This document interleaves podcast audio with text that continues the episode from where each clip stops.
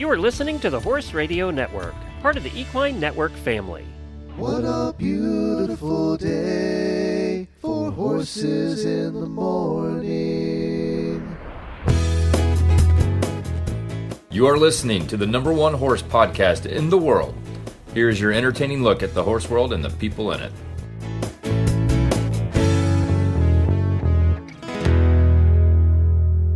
I am Glenn the Geek from Ocala, Florida, and you're listening to Horses in the Morning for February 27th, 2023. Unfortunately, Jamie got hit by the huge windstorm last night that went through the Midwest and lost power and also needed to deal with any damage that she was going to find this morning. Our thoughts are with everyone that got hit by that storm. It sounded like a nasty one. I've prepared a fun show for you today involving horse husbands. But first, I wanted to announce a listener meetup at the All for the Horses Expo. That's an all equine industry trade show presented by Ariat International. It'll be held March 3rd through the 5th at the World Equestrian Center in Ocala and features a carefully curated collection of equestrian and lifestyle vendors selling items from tractors, jewelry, home furnishings, apparel, equine products, and more.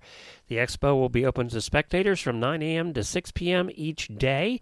That's the 3rd through the 5th. General admission and parking are free. I know that we have a bunch of listeners that are going, so we're going to hold a little listener meetup at noon at Ralph's Burgers, which is straight across from the Expo Center by the huge outdoor arena. So, the huge outdoor arena with the purple seats, you're just going to walk past that, and Ralph's is right there. It's the closest food venue I know of to the Expo Center. They might be having some food at the Expo Center, I don't know. So, that's why I think it's safe that we can meet at Ralph's. It's about a two minute walk from the Expo Center. So we'll see you there on Saturday at noontime, this Saturday at noon. Also, your horse has unique feed needs, and Purina has you covered from breeding to senior horses, from performance horses to easy keepers, and everything in between. Purina has an extensive portfolio of research backed options for your horse. There's no shortcut for quality nutrition. Cheaper isn't cheaper if it doesn't work. Put Purina's research to the test. Find optimal nutrition at any level at your local Purina retailer or visit PurinaMills.com to learn more. So today I went back in the archive and pulled out one of the old Horse Husband episodes from 2019. I know you've all liked the Horse Husband episodes in the past, and we hope to bring them back again soon.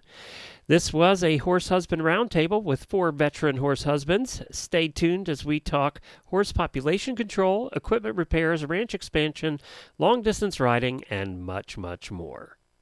Glenn the Geek in Ocala, Florida. And I am Joseph Berto from White City, Oregon, and you are listening to a special Horse Husbands Only edition of Horses in the Morning on the Horse Radio Network for July 2nd, brought to you today by the Shake-N-Fork and the Flex-N-Fork. The monthly Horse Husbands episode. This one is for you guys. No horse women allowed.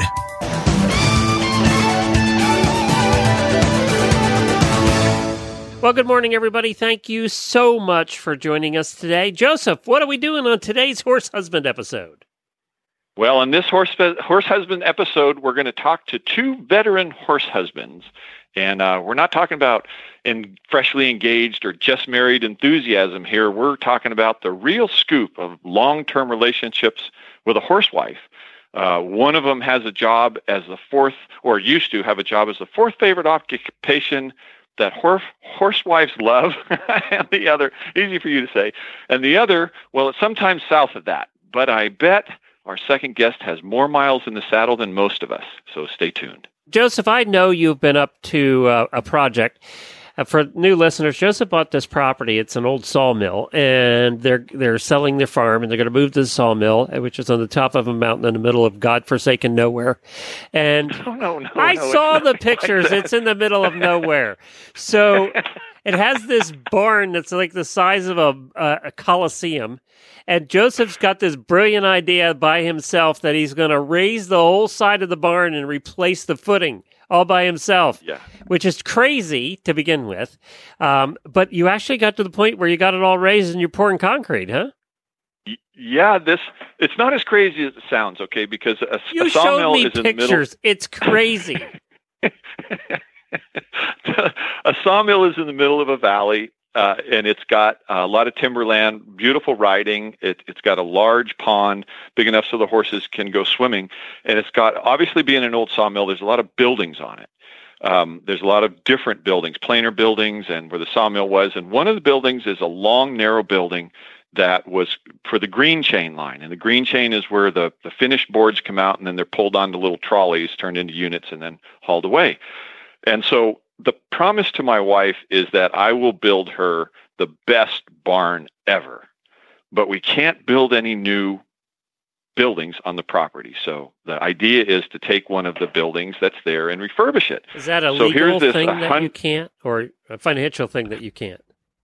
Well, it's it's it's it's more that Jackson County uh, assesses the taxes on a new building according Ah, to whatever they think it's worth. Got it. And if you appeal it, you appeal it to them, and they're the ones that made the decision. And so you can refurbish an old building and not take a hit. But if you build a new building, you're going to have a, a price on it. It's a tax that's thing. exceptional. It's a tax thing. And so, but here's this building that's 140 feet long and Think about that, people. That's a Think long about this. And it's and it's 28 feet one half inch wide. And how do i know that half inch? Is because i've had to lift the entire building almost four feet up in the air because the building's 75 years old and they didn't build the footings in this building to last 75 years. So the building was twisted and racked and falling over. And there's no way you're going to turn that into a barn. But but here's the thing. I know about the horse husband enabling syndrome where you put too many stalls in. So we're limiting it to five stalls in a 130 foot building. There could be big So, stalls there. Just Nice big stalls, uh, big place for the ATV to go. It's going to have indoor outdoor stalls, meaning that there'll be an indoor stall that's covered, that has the shavings and all that, and then a little run out on the back of it that's covered. So when there's inclement weather, the horses aren't in the stall; they're standing outside, but they're still in a covered area. how how And it also means we go ahead. how did you raise the building Um, by yourself? Yeah, that's that's part of the insanity of this deal. There's no instructions of how to raise a building. Yeah, no kidding. And and when I called a company to do it, the price that they gave me to do the engineering study on it was forty thousand dollars. That's just to do the engineering study. Just to study. study on- it. Just the study. Yeah, to figure out how to raise it up and how much it weighs and how much to you can pick up this post. Plus, the thing was was was tilted and there was a whole bunch of missing parts to it and everything else. So I I just just did it. I mean, I just went up there with the backhoe and let's see, I had a backhoe, a forklift, uh, uh, skip loader, and a man lift. And that raised four posts at a time. And then I pounded in some posts with a T post pounder. And anyways, you it it's a, was an awful thing to watch. The guy that came to pour the concrete thought I'd lost my mind because the metal that was supporting the columns had about a three quarters of an inch sag in it. And my thing to him is, don't worry about it. If it hasn't failed now, it probably won't fail while we're pouring the concrete. And so that's kind of been the deal. Maybe I'll send you a picture of it, but but the reality of it is that I'm at an age that I only get one chance to do things for the rest of my life, and the footings that are underneath this building aren't going to fail in the next 40 years is my thinking. And and also I want you know those those TV shows you watch where the woman walks into the into the room and then she squeals Yeah. Oh my God. Okay. Well, my wife would never squeal walking into a living room, but I really desire to have her walk into this barn and squeal. Now, So, has she, has she one been day- up there keeping an eye on things, or should this totally your project? No, she she comes up and she's she's really supportive because it's it's a tremendous amount of work. There's there's no denying this. This, I, I come home and my batteries are just wiped out, but it's want to do work. It's not like haying, which is have to do work. This is this is once in a lifetime something we're going to share together, and and she takes really good care of me when I'm tired. We don't get into arguments or anything during those moments, and and it's going to be something that we're both going to enjoy immensely. And and here's the really cool part about it: 130 feet. I was going to dedicate all of that to the barn. But I recently started working at a sawmill, learning how to run the equipment because this is a real sawmill. It's a sawmill that took a five foot diameter log and cut it into into six by sixes or four by fours. And there's a place where the green chain um, kind of flattens out, where it comes out of the mill and into the green chain line. And it's after the trim saw where they cut them to length. And I, I realized that by building it all barn, I wasn't going to have any place to actually have the lumber exit the building should sometime in my lifetime we get this thing running again. And so I asked her if I could have 12 feet of it back. And she said, sure. And so I'm actually building her a 118 foot long barn. But it's still pretty magnificent. Well, that's very cool and a lot of hard work. I don't envy you that. That's that's yeah. Well, it's a good kind of work though. Like I say, it's it's good. It's keeping me young, and I don't think about flying anymore when I'm pouring concrete. Did just, you uh, uh, update from last time? Have you gotten the ultralight built? I guess not with all the concrete work. No, no I, okay. I've had to put the ultralight into um, into storage for a week or two and uh, and plus I've got to make sure I've got a will and uh, and a trust established because because it turns Life out my wife paid. actually has some concern. yeah, she has some concerns about it that I need to address. So. Can a guy but, with uh, uh, ultralight get life insurance? By the way. Uh, as far as I know, um, our life insurance covers stuff like that. But here's the thing: I sat in a in a helicopter for 23 years at the end of a long line in the helicopter that there was no possibility of establishing an auto rotation in the event of an engine failure. Okay. So I'm going from something that was way dangerous that she was totally accepting to something that's really benign. I mean, ultralights, they rarely have engine failures and then they just turn into gliders and they land at 20 miles an hour. So it's not really a big deal. Whereas the helicopter, well, it weighs 4,000 pounds and comes out of the sky like a brick. Yeah, that's and, true. Uh, so, yeah. So I've tried to I've tried to to reassure her of it, but we're still going to get the the will taken care of. yeah, I think that. that's a good idea. be sure to put. We got to know who to leave this. Yeah, can you be sure to put in there who takes over your co-hosting gig too? Uh, put that in there. just saying, huh? yeah, just let's think about that too.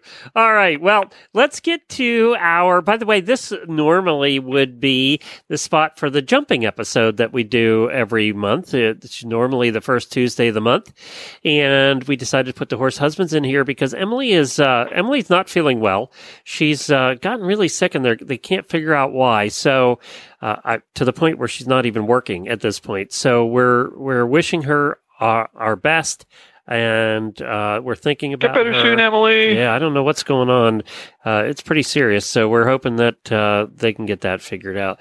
Somebody, you know, in their 30s should not have that problem. Um, and you know, doctors just sometimes they just can't figure things out. I think she has Lyme disease, but I don't think they've even checked her for that yet. So. She lives in a swamp in Florida. They have lots of ticks and lots of deer. Yeah. So I don't know. But anyway, I think they should check her for that. But we'll see. So, our best to Emily, and we're going to get on now with our round table right after we talk about the flex and fork and the shake and fork. And you got some emails, huh? Yeah, it's an interesting deal to have an invention in the age of the internet. You know, it used to be you had to submit a product, a new product submission to a magazine, and maybe they did a little quarter page feature on it. But these days, you never know what's going to pop up. And yesterday, my wife came across a video on somebody's Facebook page, and here's what it said. This gal was filming her video and talking at the same time, but this is what she said. My husband spoiled me and got me a shake and fork. For those of you that use pine shavings or pi- fine pines, check this sucker out. I cleaned a 30 by 30 stall that I shamefully hadn't cleaned for two weeks because I was too busy oh, in weeks. about an hour. Two weeks, yeah. There's a lot of poop in there. Literally, I got every piece of poop out. My perfectionism was satisfied.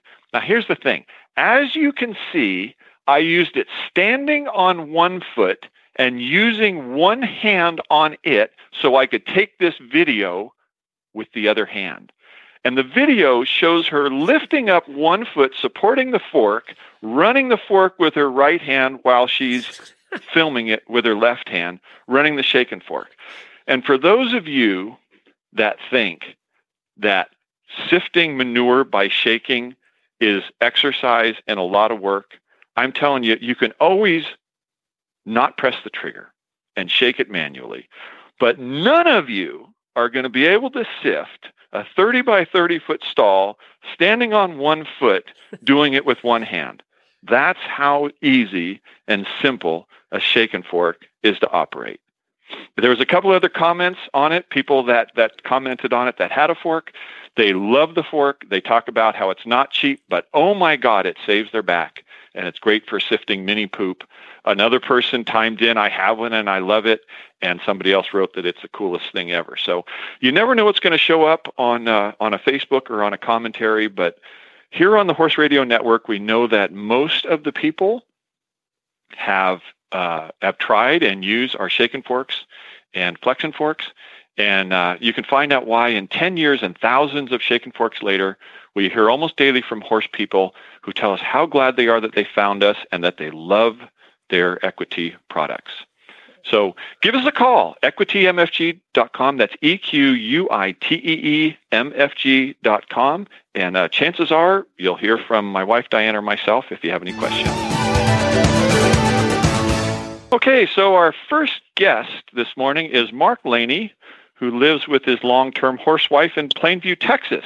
Uh, the name Mark Laney might be familiar to you as he was previously the CEO of Best of America on Horseback. Mark works as a lawyer, but you're just as likely to see him in blue jeans as a suit, and he promises his clients to do the work in the least amount of time compatible with their best interest and good lawyering, which is kind of the person I'd like to hire. So, good morning, Mark. Good morning. How are you, Joseph? I'm doing fine. Thanks for visiting.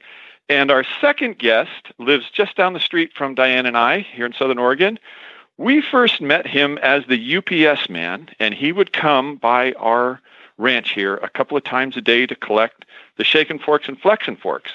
And according to my wife, next to the farrier and the hay grower, of course, which is me, he is her third favorite horse person because he always brought the fun stuff that she orders online, like supplements and blankets. and uh, good morning, Kevin. Good morning, Joseph. Uh, thank you for visiting with us. And um, What's interesting about both of you guys and Glenn and myself is that we're all long-term horse husbands, meaning I believe all of us uh, have been married for 20 years or longer. Is that correct? How, what are you on my to? part? So you get 33 years for for Mark and uh, yep, and 28, and 28 years for, for me. Kevin. Mark, who, you who's first, your wife? Mark. What's your wife's name? Sorry, Brenda. And how was it that um, you two met? Well, we started. We went to school together from third grade.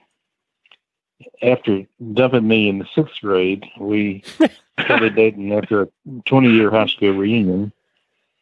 And uh, following year, we got married. And wait a minute, wait a minute, wait a minute. She dumped you in sixth grade, and then you met back up again at your 20-year reunion. Yeah. Wow. And was that it was okay? a hell of an impression. Yeah, so I got to ask: Was it love at first sight at the twenty-year reunion, or uh, you know, did the sparks fly, or wasn't it that fast? Well, we had both been uh, had some experience under our belts, and we realized that had we got together out of high school, we wouldn't have made it. and uh, we just clicked, and it's been just wonderful ever since then. You know, sometimes you have to practice. So. Now, that's right. was she a horsewoman, or were you were you the horse guy? How'd that work?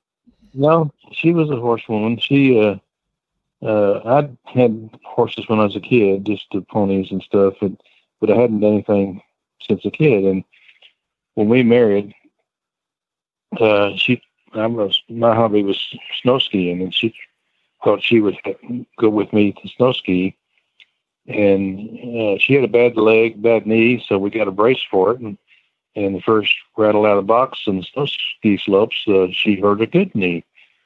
and so she decided that wasn't going to work. And so in the meantime, I would take um, her friends her and the friends horse riding. And I wasn't riding, but I would be the camp co- camp host. And so, time they got back from riding after um, hours a day during the day.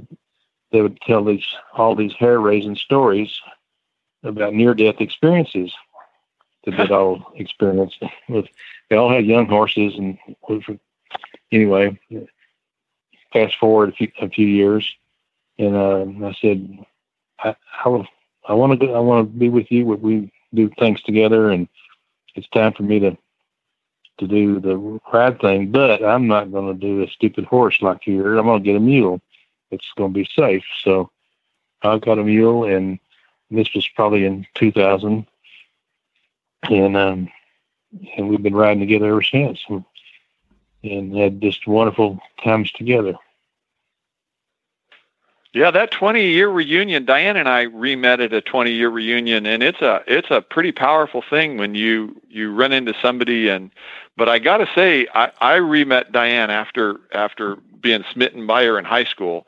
I don't even think I can remember back to 5th or 6th grade. So that that really must have been a incredible. Well, to give you an idea, our class our class was uh, 39 was our, the biggest class we'd had in that town forever and so it wasn't a big school, and we knew each yeah. other from. So three people showed up at the 20 year reunion. There was a good shot you were going to see your wife there. Yeah. oh yeah, in fact we had we talked a, bit, a little bit beforehand, but when we took the first dance with we danced with uh, Ron Milsap singing in the still of the night, and uh, wow, I kissed her neck and she kissed my ear, and we just that was it. That was it. You're in love. wow. Yeah, man, that's great. How about you, Kevin? Tell me a little bit about your courtship. UPS pretty much says it all. You know, I started out on a training route, and she happened to work on that training route when I first started UPS, and the rest is history. It was not, you know, just kind of the normal seeing her every day. You know, she was she worked on the dock in the in the shipping department, and I was the the pickup and you know picking up all their packages and stuff. And I mean, that was a long time ago. It's hard to remember the details, but uh, it was just one of those. It was just one of those, you know, just visiting every day and talking and uh, I got to laugh, Kevin, because Mark's talking about the song that was playing when they danced together. you're, you're, remembering the details of the shipping dock. yeah, it's not quite as romantic. Yeah, it, yeah. it was. Yeah, it was. It, it wasn't. Uh, it wasn't no twenty year reunion or fifth or sixth grade thing. It was. It just. You know. We just. I mean, you know, obviously there was an attraction there, but. uh it was just uh and it was and you know you had to be you had to be professional and stuff like that. So it was it was just kind of a just run of the mill courtship you know it's you visit for a while then you start dating and then you get married and then you have kids and a family and the rest is history. And then it's 30 years well, later. There here we and are. And then it's 30 years later, exactly. And, and at what point did, did a horse enter into this? Everything you said there, that's pretty normal stuff, but somewhere a horse entered into that relationship. When, when oh, did that? No, Stephanie's she, the name of your wife, right? Correct. Okay, and just want to make sure. Okay. She she was born into the horses. Um, her family is three, four generation 4-H leaders, and she, I think she was born on a horse, and so she's always had horses. I just kind of married into it. I had quads and motorcycles and four-wheel drive trucks, and we kind of met in the middle until we had to buy property, and then my toys went away, and the horses became the priority, and hence the uh, you know the horse husband thing.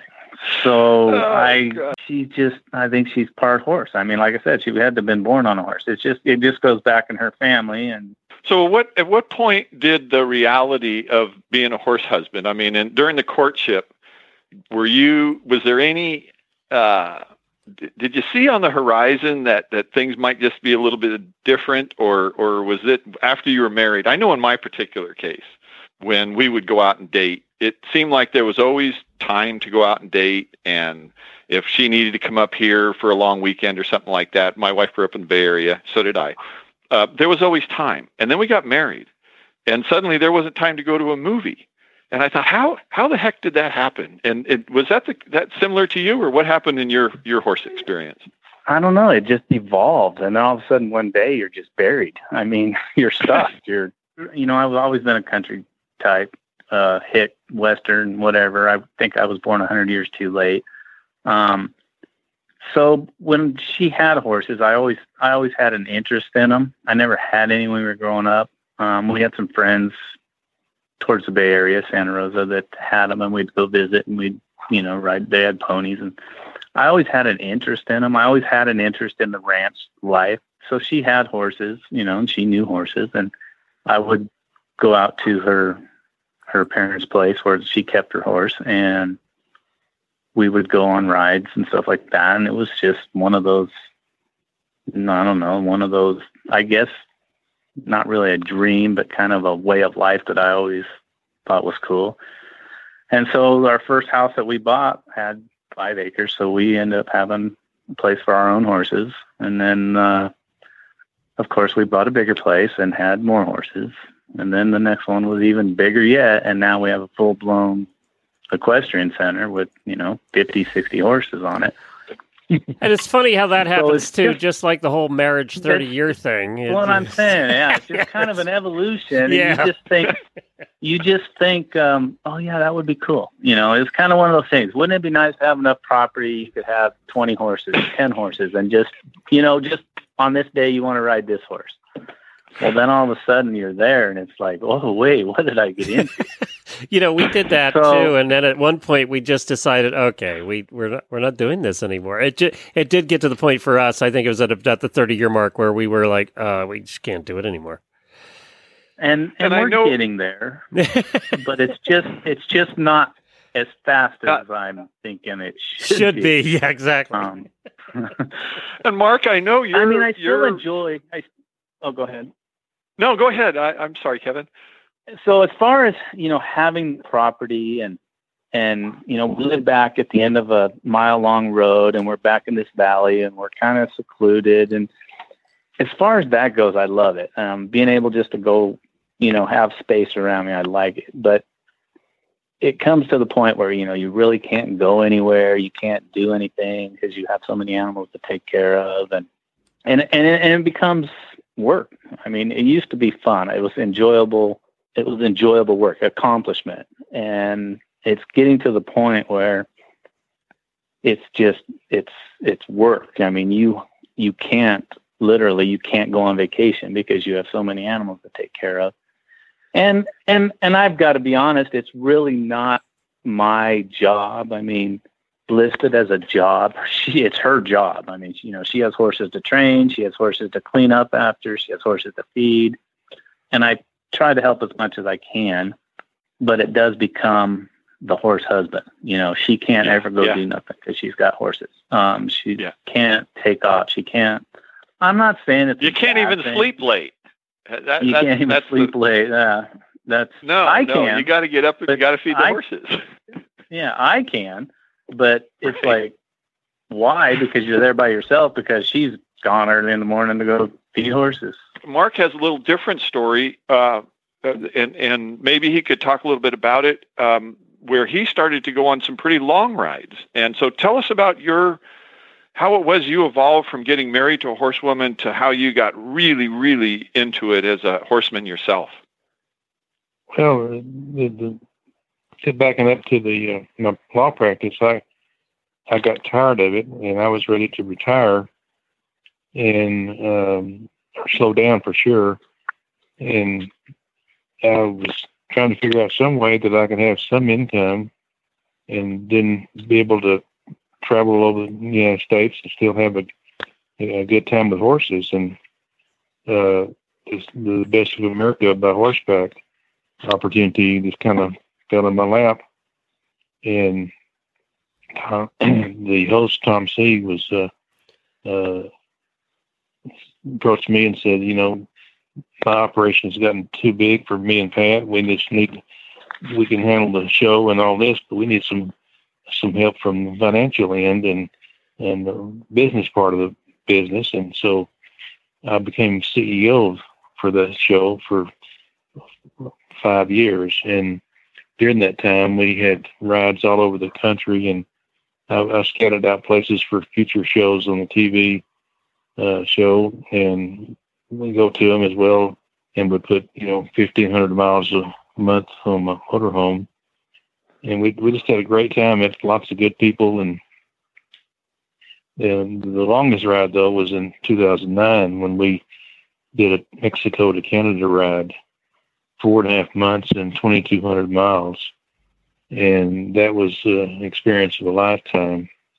Um, but all of the, everything we've done, it, it's been just, you know, we've never had more than three equine at one time, uh, two most of the time. So we don't have a a job to do. We just have enjoyed it, what we're doing in trail riding and uh, met met some fantastic people over the over the years.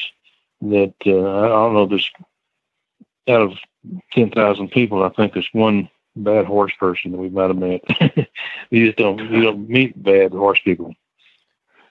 Uh, so we we just had a great time together and still do, and trail ride every chance we get. And that's it's quite a different experience when when I um, became a, a horse person. I didn't didn't ride a whole lot, and my my experience with horses it's kind of like halfway between both of yours. That that I didn't ride at all, and then married Diane. And what attracted me to Diane was the way that she treated her animals. And and I thought to myself, man, if I can get treated like one of her animals, I'm going to be the luckiest man in the world because you just get I you get treated so well. You get you know three squares a day and plenty of water. Then you know you start getting into a little bit more, kind of more along Kevin's deal, and we you know we bought a hundred acre ranch, and next thing you know I'm growing hay and and had a horse of my own and and started to to stop being fun. And there was never a time in my life though that I got to say we're going to stop at three because we this ranch had 18 stalls and the, the, that empty empty stall syndrome. You know, you know that it's just a matter of time before there's going to be another horse. And it, mean, she came with six, so I should have known. I should have known that it, that it wasn't going to end there. But then we got involved with this inventing deal with the Shake-N-Fork and the Flex-N-Fork, and I started to go to the shows, and we got to see all the people, and and so we really got a, a little bit of both. We got the fun part, which is traveling out and meeting people and going to shows and stuff like that, and then we got the the the misery part, which is the and it is misery, growing hay and and that kind of thing that that is just inescapable. But I mean, how about you, Glenn? Fixing fences, welding up panels, hay, equipment. It, yeah. Yeah, there's always something. Yeah, it just, I, there is always something when you own a farm. It's just always something. The only ones that have it worse are the guys who have dairy cows. They just they never have a life because twice a day those suckers need to be milked. It just never ends with those. And I I knew a lot of them. I grew up in Lancaster County, Pennsylvania, so I knew a lot of them. And uh, that was a hard life. Uh, so I'd take horses over dairy cows. I'm p- trying to put a happy. Oh yeah. I'm. I think I'm going to agree with you there. You know, getting up at three o'clock in the morning to start milking cows until eight, nine o'clock in the morning, and then cleaning, mucking. I think I'm with you. The horses. Yeah. I'd go I'll go take, that route. I'll take horses. Now we're at the point though where we backed off, and now we only have two. So it's it's like we've come full circle from when I first met her to now. Uh, we've come full circle, but that's taken 32 years to do, to do that. Uh, I don't miss okay, fixing only fence four more stuff. years I got to look forward. That's right. I was just going to say, Kevin, it's, it's not over with yet. because, uh, interestingly enough, Diane and I also this year, at about that, that same point, have scaled back, and and uh, and we're now we're down to, to five horses or four horses, and uh, and it's and it's pretty fascinating to me when you get uh, the quality over quantity and everything starts to return kind of to a, a, different place. But the thing of it is, you can't be the person that makes the choice, right? That's got to come from the boss. Yeah. Oh, that is a definite fact there. Yeah. Once you once she's had enough, then then things start to change around. And I I can't tell you what the the magic words to be able to say to make that turn around, but um, but it is it is a lot more fun when it gets to be less. We were just talking about that yesterday, my wife and I, because now cleaning manure or or putting the horses in or out or feeding, it's it's an afterthought. It's ten minutes. It's fifteen minutes. Whereas you know before it was at least two hours, and two hours are the best part of the day. I was going to ask. I have questions for both of you. Um, so I have to ask Mark, what was the what was your favorite ride in all the time you were you were doing the rides with Best of America? Well, uh, actually, it was uh, our favorite place uh, was uh, one of our favorite places. There were several was uh, Caprock Canyon in Texas, and it was only about sixty miles from where we lived, and so we went over there frequently. And uh, uh, but then later on, we during the show we did show several shows at Leatherwood Mountains in North Carolina and we loved it so much that we bought a place there, and so we spend a lot of our time in North Carolina, uh, and we've got trails throughout the community, and uh, but from the standpoint of we mentioned a while ago, just having two or three horses at a time or mules, that we we all learn from experiences, and uh, one of our experiences was that the people we had ridden with several times. They'd get together weekends and whatever. And uh, a good couple that we become friends with had bought a horse camp in Oklahoma, the Horse Haven. And we never rode with them again because they were always tied to that horse camp. Mm. So we knew right off that we weren't didn't need to get into business of of, of doing anything but trail riding and and uh, after practicing law for 45 years, and I thought I'd quit and uh, devote full time to horse riding, trail riding. Um, it's just uh, much simpler that way, and didn't have the obligations that y'all are talking about of feeding and mucking and and uh, uh, taking care of haying. the- Let's- yeah, haying, yeah. Kevin and I both have hayed, and and boy, I tell you, there's that. Uh, if if if you had to ask me how much a bale of hay ought to cost, it'd be a hundred dollars a bale. I know there'd be a little complaining going on here, but one of the best compliments I get from my wife, and she tells me that was a thirty dollar bail, and boy, I just feel like a million bucks because it ought to be a thirty dollar bail. But anyway, sorry, Tom. Mark, I interrupted you. Go ahead. When did you get out of UPS? Um, it'll be two years ago next month. So, in the time you were there, especially in the last 10 years with the advent of Amazon, God, it must have gotten just harder and harder as you went. Just more and more delivery. I know our UPS guy comes here at 9 o'clock at night. He's still working.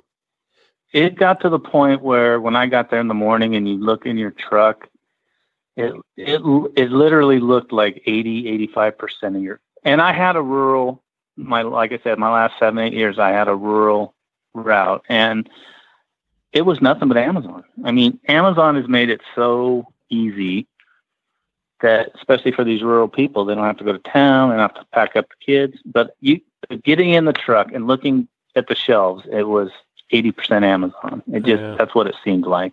You know, it might be a little far fetched, but it looked like it. And now it's even worse because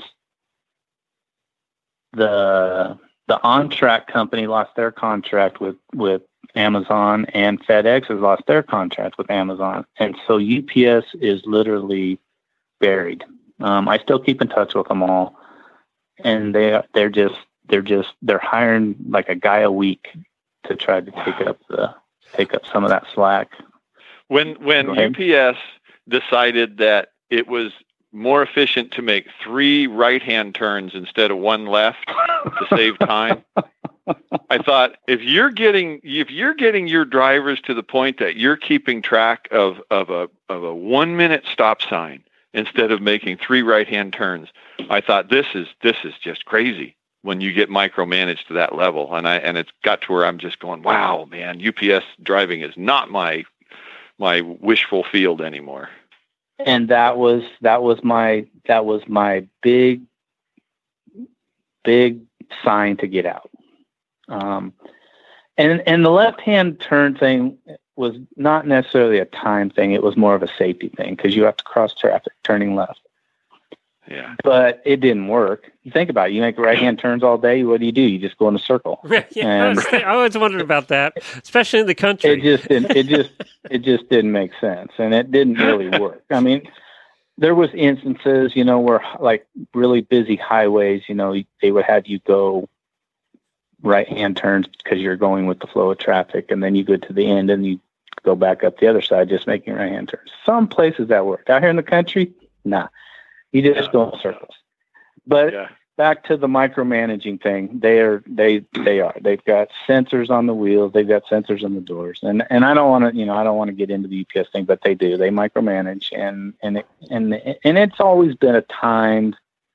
Um, it's always been a go go go uh, uh, type of thing, but it, it has got with the technology, it has gotten it has gotten worse. And so that was my sign to get out. And I just 31 years, I'd had enough. I I was there at the beginning, you know, 30 years ago when it was a production thing, do the best you can to uh, do the best you can, but you got to follow all these absurd rules.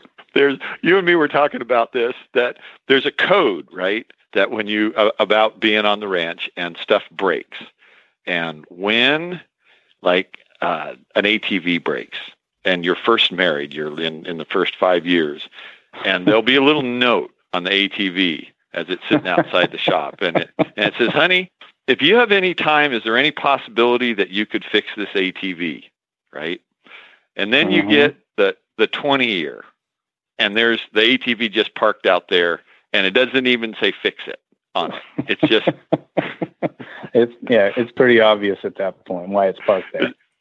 It's pretty obvious what yeah, yeah. And it's and it's funny how you've gone from being the the guy that is there any possibility you could help me out with with this this project of mine and then at the end it's just you're just the unpaid unpaid help.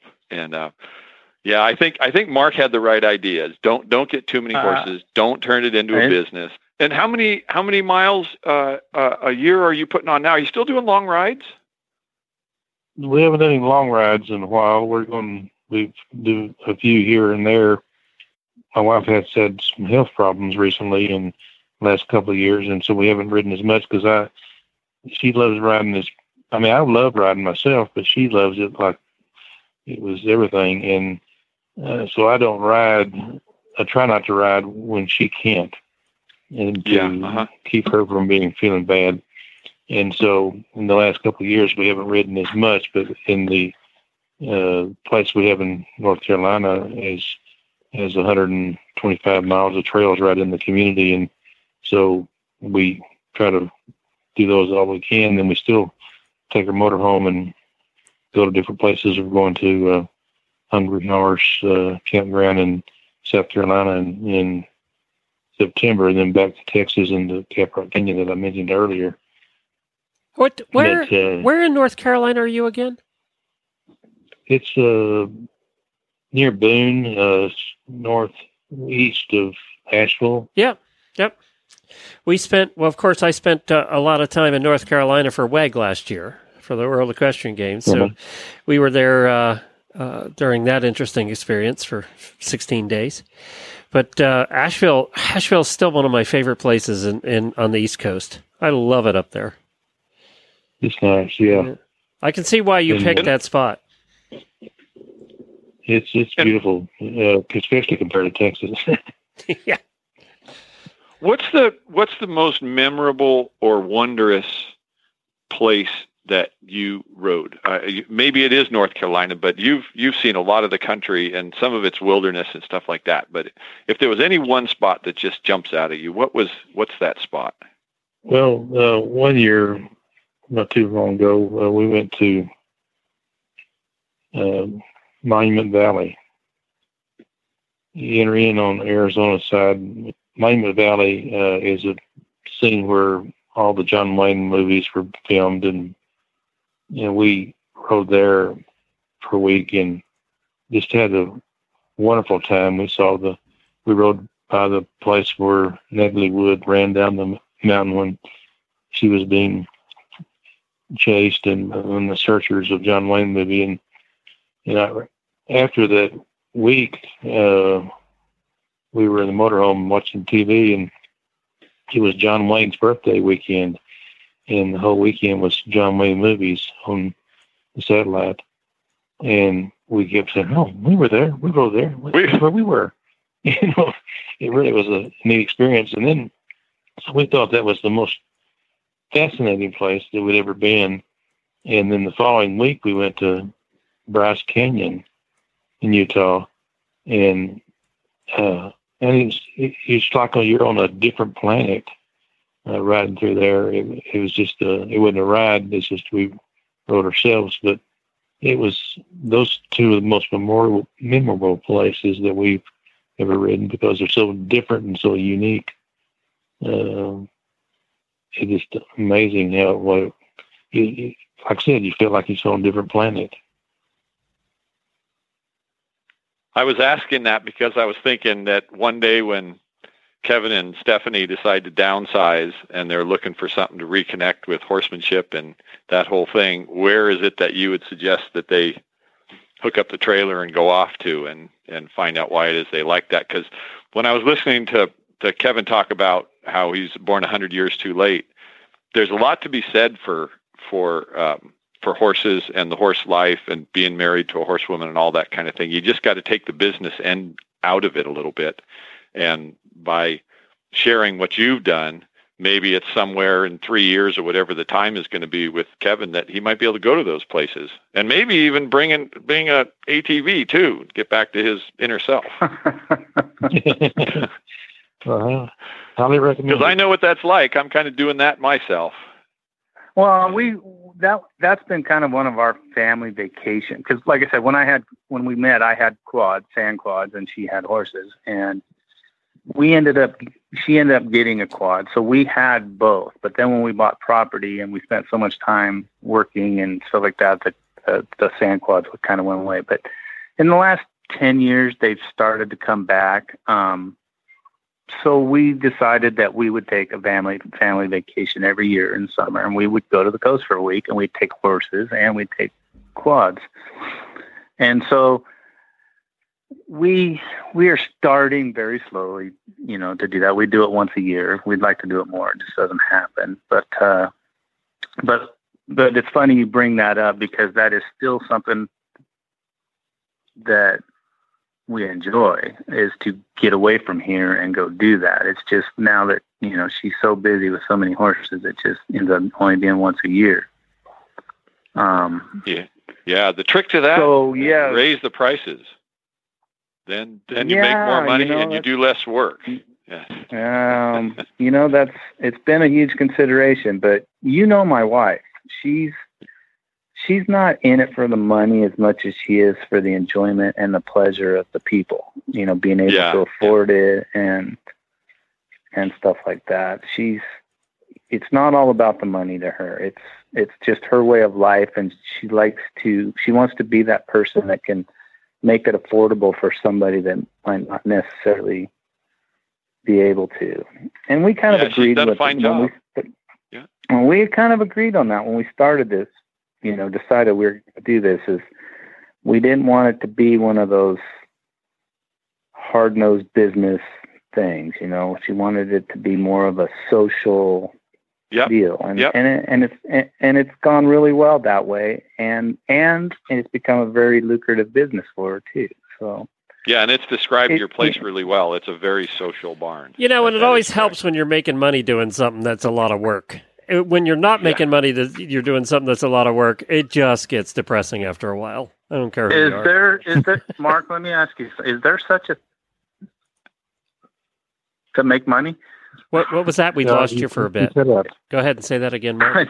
Or say, it- say that is again. that is there such a is there such a thing to have horses and make money? That's that's been Not from the that's horses. been the, uh, no. Well, and on that That- note, that- we're going to have to wrap this up. That's a perfect way to end this. if you own a boat and a horse, you're just screwed. So, um, oh yeah, so Mark, a Best of America on Horseback still going on, right? That's they, how many years have Yeah, they been doing their thing? It's a long time. Oh yeah, it's been going on for probably twenty years or twenty-five. I was going to say it's a long time. And are you still practicing law? Or are you completely retired now? No, after after forty-five years, I thought I'd just quit.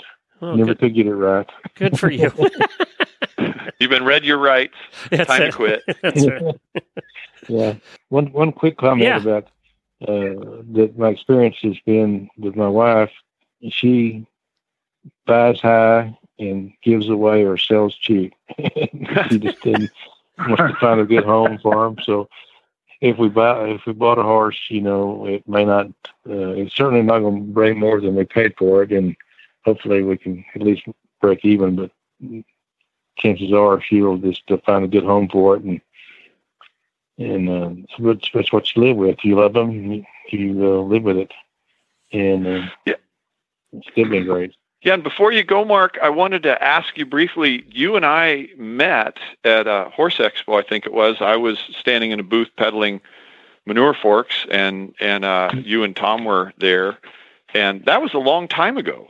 I I, I don't was. recall, but I, if I had to guess, was it 15 years ago, something like that? I would say so. It's you, could you close to it, if not, yeah.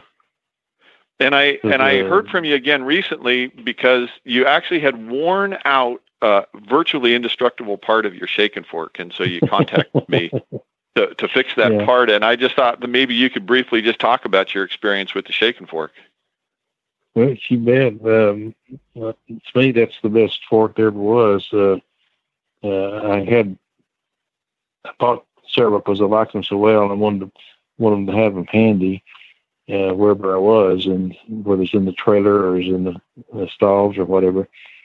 And I had re- a few years ago, I replaced a basket on one of the, the Flex-N-Forks, and the only reason I had to replace it was because I dropped I had dropped something on it, or it was something big and heavy, and, and broke it.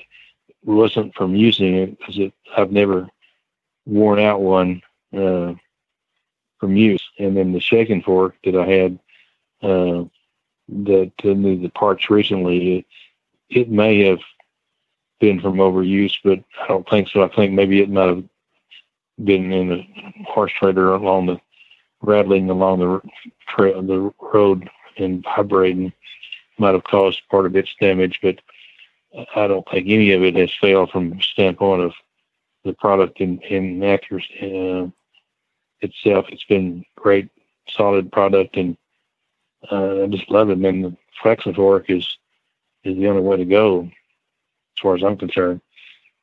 Yeah, Glenn is always telling me that I got a terrible business model because people only have to buy one, and then we never hear from them again. So It is a It is- terrible it is business kinda nice. It is a terrible business model. I know it, but but here's the good part: is then you know these years later, and and I hear from somebody, and yet you talk to a friend instead of somebody that's mad at you. So in the end, it it develops its own following. I always told them there's a happy medium. You know, people aren't going to be mad if they wear out after five years. They'll buy a new one. But, you know, the lasting 10, that's a bad business model. It's just not, it's not right. You're just never going to make a fortune doing that. Uh, yeah, we've got we got forks at the Snyder farm too. So Well, your Oh, yeah. UPS man quit. How are you ever getting forks out in the first place? I mean, jeez. hey, I'll tell you how we made it so the UPS guy stops here for longer than a minute. Provide him with a bathroom. Because even the UPS man's got to go somewhere. And give the Oh, UPS guy a toilet. That problem solved. Hey, well, uh, you got lucky. The guy that the guy that followed me over there, he uh, he's a really good guy. So Yeah, he, yeah, he is. I mean, he even he even feeds your dogs more than I fed your dogs. He he carries a way bigger bag of treats than I ever did. Well, thank you both for joining us. We really appreciate it. This has been fun, and uh, we good luck. And I hope, uh, Kevin, that you see the light at the end of the tunnel at some point. Oh, you know, it's it's not near as bad as I make it sound. It's uh, it's yeah, there's still- a lot of advantages. there is there is some a lot of good you know a lot of good to it. I think Yeah, we're about the I same. I think we're probably about the same age. And uh, you know what they say about when you get older, you start to feel it. You really do. It's it's the truth. You do, Yeah. you really do, and you just don't get as much done, and it just it seems like it just sets you back farther. And Yeah. And everything but hurts all in all, It all hurts well, more. that's for sure. It all hurts more, but yeah, we- you wouldn't. you just like you and I would never trade it for a subdivision home, no matter how much work it became. Yep, that's true. Well, thank you guys. Appreciate it. So that was fun. I love doing the roundtables. I love just sitting around talking to horse husbands. because Those guys are great. Yeah, yeah. There's a cautionary tale there. as is Don't get too many horses. as we all are, we all go through the same things at some Yes. point. I mean, at some point Yeah. in the 30 years, you're going to go through the same things. Um, but it was amazing that two of you met your spouses at 20 year reunions. Isn't that crazy? Yeah. Although I met my spouse in in high school, so Yeah, but you got back of- together. we did, Yeah. and I, and I was still smitten, but but I don't Were recall you anybody. kissing her neck? And what song was it? No, I do. I do think I got a thing in my ear though. I thought that was funny that he brought that up. that was great. if I was legally allowed, I would have played the song, but I was I can't. oh, that's funny. Oh, you should do it anyways. so so I haven't I didn't get to talk about it much on the show because Jamie's like young.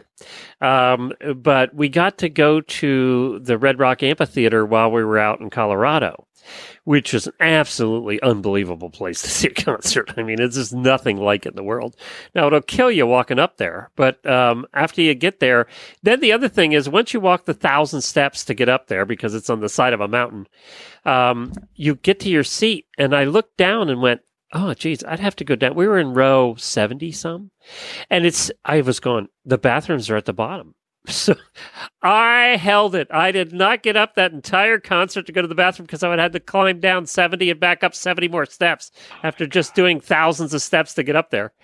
So, uh, but it it was. I'll bet lot. the bathroom bathroom on the exit was totally clogged up, right? Oh, uh, yes, definitely. Like- we actually left a song before the end. Jennifer was wearing out because we had flown in, we had time difference, and it was already 10, 30, 11 o'clock at night. Um, and so we left a song before the end, and thank God we did because the friends we were with, they left after the last song, and it took them an hour to get out of the parking. Get out. So yeah, that's the yeah. thing about concerts. If you wait till the very end, you're going to be an hour in the parking. And we had an hour drive back, so we really didn't want to uh, go too late. We we got in at midnight, I guess, to the hotel. And the other place that you can hear people sing and concerts and a lot of fun. And you can also do karaoke with us because that's what we did on the last cruise. Jemmy led the way and got us all out doing karaoke and all of us at once during one of the nights. Uh, but you can join us on the cruise. That's the Horse Lovers Cruise. Cruise. Go to horseloverscruise.com. We still have a couple of cabins left. I think we have 50 people total, like 25 cabins so far.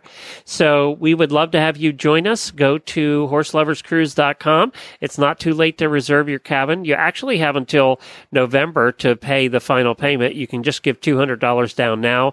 And as long as you pay by November, you're good. The cruise is in February. It's coming up, Joseph. We're going to be there in no time. Yeah, and, and keep in mind it's it's really surprisingly not expensive. It's nothing like what I thought it was going to be. And also you can buy insurance that says if for some reason you have to cancel, you can get the price of the cruise back. And the insurance is very reasonable through that cruise lady. And Yeah, so oh, there's a couple of is. things that made Yeah, we do that every Yeah. time. Yeah. and Diane and I we had a lot of reservations about doing it and then then we realized, hey, this you know, this is a kind of a no brainer. So we're really looking forward to meeting Yeah, I'm looking for. I don't. Have I ever met Diane? Nope, never have. I don't think so. In all the years we've known Yeah. each other, I don't think we have.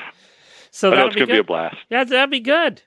So and um, everybody else that wants to show up in this particular case, you're allowed to listen and go go get on that cruise. But and you're on cruise with horse people. And we do have a we do have but it's sold out already. We have a riding opportunity because you know they changed the ports on us. Uh, so we had a riding opportunity to, in nassau but it's sold out already. So uh, so there's no riding opportunity in nassau anymore that's that's taken all right everybody thank you so much for joining us joseph where do they buy Flex-N-Forks and chicken forks equiteemfg.com, E Q U I T E E M F G.com. Give Jamie and I and will- I a call. Jamie and I will be back tomorrow on Wednesday. We have uh, Wendy and the driving show on Thursday, and then Jamie and I back again on Friday. So we have that to look forward to. Thank you so much, everybody, and we'll talk to you again next month on the Horse Husband episode. Don't forget, spay, neuter, and go.